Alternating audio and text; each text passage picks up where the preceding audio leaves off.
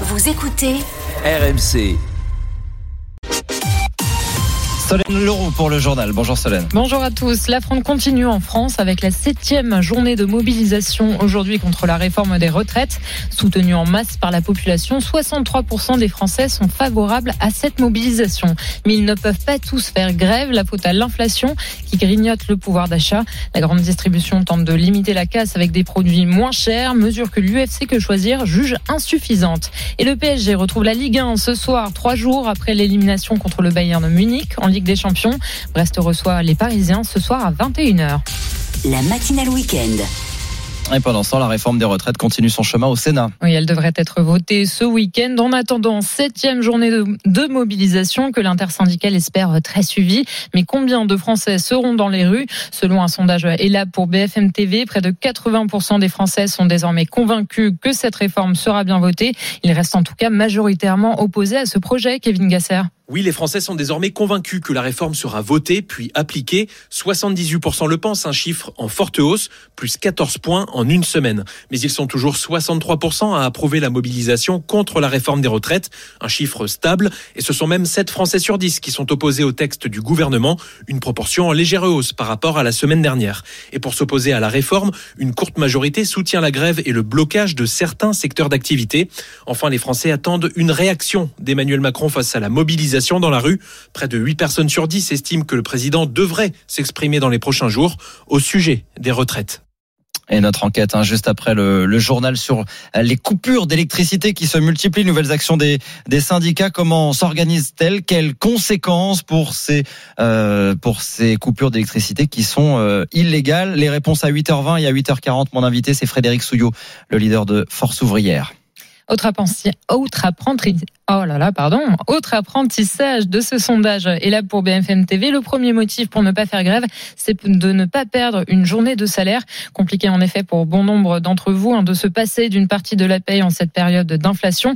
Et pour lutter contre la hausse des prix, nombreux sont les enseignes à avoir lancé un panier anti-inflation. 200 produits à 2 euros en moyenne chez Carrefour, 500 produits bloqués euh, chez Intermarché. Mais le pari est-il tenu? Pierre Bourget est allé euh, faire quelques courses pour vérifier. Petites affiches orange et violettes dans les rayons du carrefour avec deux inscriptions, prix serré ou prix bloqué. Ce sont les articles du panier anti-inflation. Mais pour l'instant, Sophia n'est pas convaincue. Ça fait deux, trois semaines à peu près qu'on, que j'ai remarqué que le, le, ticket de caisse, franchement, ça augmente. Vraiment, euh, je vois pas où est-ce qu'on arrive à faire des réductions. Enfin, moi, je trouve que vraiment le panier, il est beaucoup plus cher. À Intermarché, le prix de la pâte brisée diminue de 28% sur un mois, mais celui de la pizza augmente de 13%. Seul le prix d'un produit sur trois baisse selon Grégory Carré, directeur de l'Observatoire de la consommation du FC Que Choisir. Les enseignes se sont engagées à modérer les prix dans les mois à venir. Donc on est sur une évolution de prix hypothétique qui serait différente de ce qu'elle aurait dû être. Aucune garantie de baisser les prix, donc d'autant plus que pour bénéficier au mieux de ce panier, il faut se tourner quasi exclusivement vers les marques distributeurs. Un reportage RMC signé Pierre Bourges, 8h04 sur RMC, le sud de la France, toujours sous le vent. Ça concerne tout particulièrement les Alpes-Maritimes, le Var et la Corse, en vigilance orange, on le rappelle, jusqu'à 18h. 3400 foyers sont privés d'électricité dans le Languedoc-Roussillon, 2500 en PACA. En Corse, c'est 3500. Le préfet de Haute-Corse, Michel Prozic, où les vents sont montés cette nuit jusqu'à 200 km heure, a pris des mesures pour protéger la population. Je conseille vraiment à chacune et à chacun de rester chez soi et surtout ne pas se promener euh, le long du, littoral. Surtout ne pas monter sur sa toiture si par hasard on a quelques tuiles qui sont euh, parties. Le port de Bastia euh, reste fermé jusqu'à ce soir 23 heures. L'interdiction d'utilisation du feu reste de vigueur. Les manifestations culturelles ou sportives en plein air interdites. J'enjoins vraiment tout le monde à être vigilant et à respecter ces consignes de sécurité. Et enfin, une réintégration qui fait déjà polémique. La Fédération internationale d'escrime a voté hier le retour des Russes et Biélorusses en compétition. Décision qui fait réagir, surtout en Ukraine, et Marjac. Déception et colère.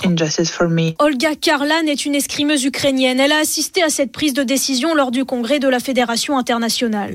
Avec les autres athlètes ukrainiens, nous allons nous battre contre cette décision. Ça sera dur, mais on fera de notre mieux pour faire comprendre à la fédération qu'elle a fait un mauvais choix. Quand les Russes reviendront en compétition, ils ne seront pas les bienvenus. Elle peut compter sur le soutien de Manon Apiti Brunet, escrimeuse française double médaillée olympique au JO de Tokyo. Elle dénonce cette décision. Pour moi, les valeurs olympiques, elles sont bafouées. Pour moi, les Russes n'ont pas le droit. C'est tout. Ça devait s'arrêter là. Sylvie Lemot, la directrice générale de la Fédération française d'escrime, était présente elle aussi au congrès. Quand on entend la, le président de la fédération ukrainienne qui s'adresse à l'ensemble des membres du congrès, c'est émouvant. On peut pas ne pas en tenir compte. On doit l'entendre et tout le monde l'entend. Les Russes et les Biélorusses l'entendent aussi. Selon Jean-Baptiste Guégan, spécialiste en géopolitique du sport, d'autres fédérations vont suivre. Parce que les phases de sélection pour les Jeux de Paris 2024 commencent. Et donc les sélections les unes après les autres vont devoir se positionner. On va encore parler de ce sujet-là pendant très longtemps. Mais la Fédération internationale d'escrime le précise, cette décision est soumise à une validation par le CIO qui pour l'instant n'a pas pris position. Le sport à la une, c'est le rugby. Aujourd'hui, quatrième journée du tournoi Destination. Avec un alléchant Angleterre-France aujourd'hui à 17h45 au stade Twickenham en Angleterre. Malgré la défaite contre l'Irlande il y a un mois, les Bleus peuvent toujours remporter le tournoi. C'est la dernière compétition avant le mondial en France cet automne. Mais pour le capitaine du 15 de France, Antoine Dupont, ce n'est pas la priorité.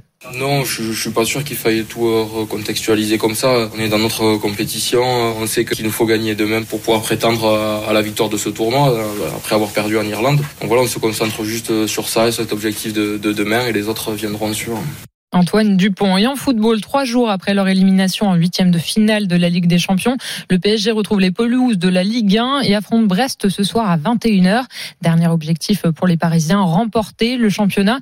Victoire obligatoire ce soir, Fabrice Hawkins. Oui, Paris doit absolument s'imposer pour penser ses plaies.